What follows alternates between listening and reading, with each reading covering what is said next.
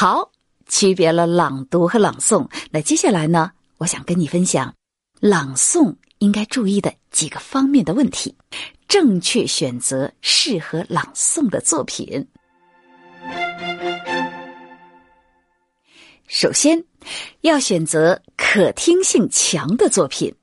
我们来听孙道临老师朗诵的朱自清的散文《背影》。我与父亲不相见已二年余了，我最不能忘记的是他的背影。那年冬天，祖母死了，父亲的差事也交卸了。正是祸不单行的日子，我从北京到徐州，打算跟着父亲奔丧回家。到徐州见着父亲，看见满院狼。大家听下来怎么样？我们这行经常说剧本，剧本一剧之本。那张艺谋导演呢也曾说过，有一个好剧本，电影就成功了一半。虽然我不敢说一个好的文学作品能让你的朗诵成功一半，但是我可以负责任的说，朗诵的选材非常重要，这同样是你的朗诵之本。换句话说，一个好的文学作品不一定就是一个好的朗诵作品。刚学朗诵的人很容易忽略这一点。你比如说鲁迅先生的作品。即使看文字对读者来讲都有难度，更别说在台下听了。鲁迅先生的文字不少是反讽，听懂了才知道他文字的精彩，那听不懂呢，朗诵也就失去了意义。鲁迅先生自己也说，诗歌有眼看的和嘴唱的两种，那毫无疑问，适合朗诵的文学作品一定要选择能够嘴唱的。可听性比较强的。刚才我们说要选择可听性强的作品，那除了这一点，还要注意要选择适合自己的作品。我们来听这段音频。我决心到车站去见您一面。么能不见您？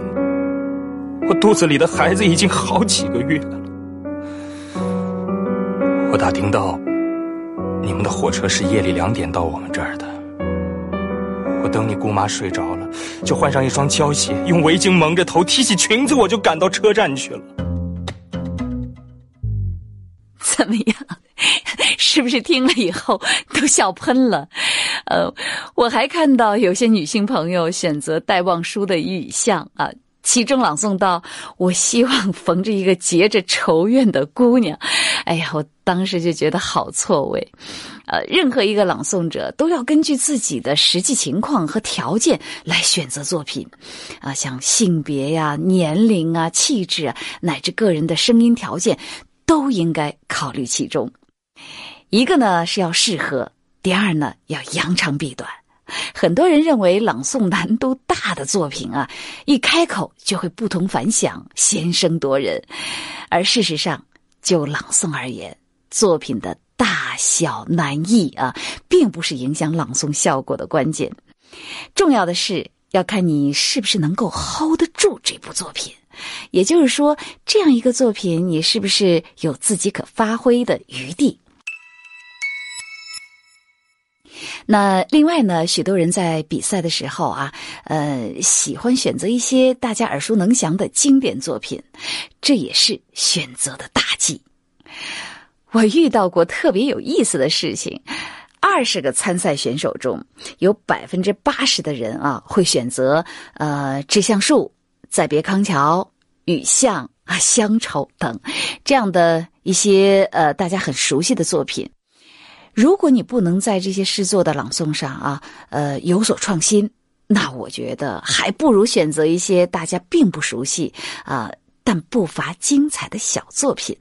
这样的话，不仅少了一些竞争压力，也会给人以耳目一新、眼前一亮的感觉。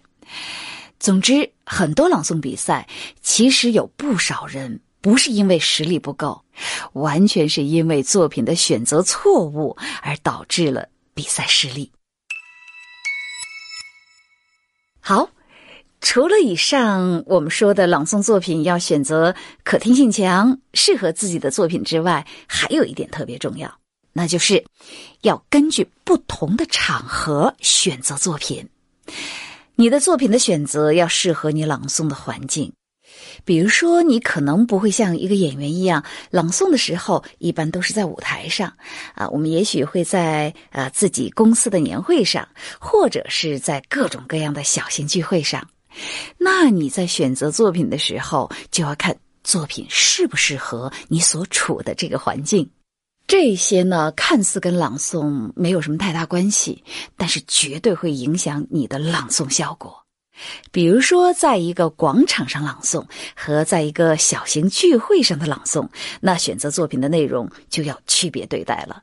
像戴望舒的《雨巷》和张爱玲的《爱》这类内在情感丰富、有着一定的意境韵味、不宜大声表达的作品，显然更适合宁静优雅的室内环境。你听。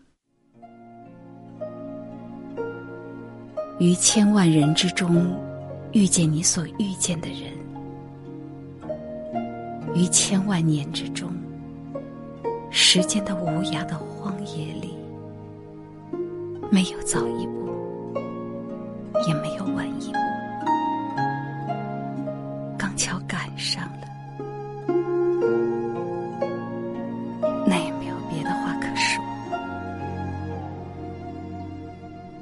唯有轻轻的问一声：“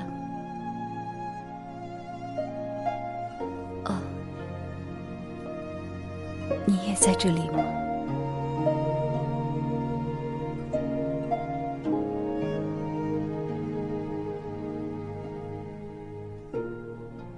那同样是抒情，在广场上朗诵，就需要选择一首基调比较明朗的、有着外在感情冲击力的文学作品。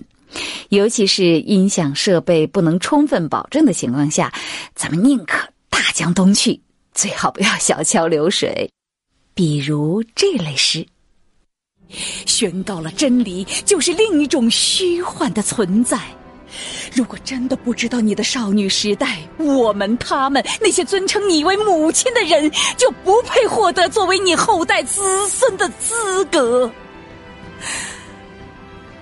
作为母亲的形象，你一直就站在那里，如同一块巨石，谁也不可以撼动。